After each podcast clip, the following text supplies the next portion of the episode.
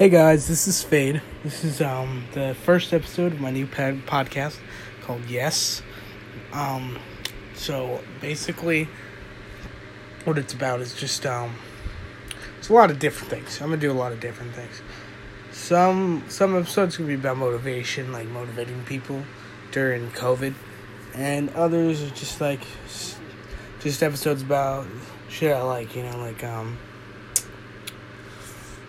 like basketball, film, music, all sorts of different things.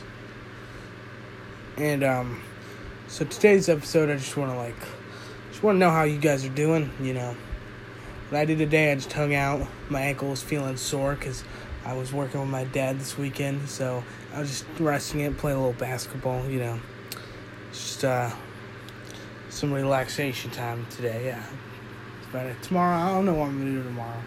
Right now, I'm just hanging out with my brothers, you know. Or I was, and then I just started to do this.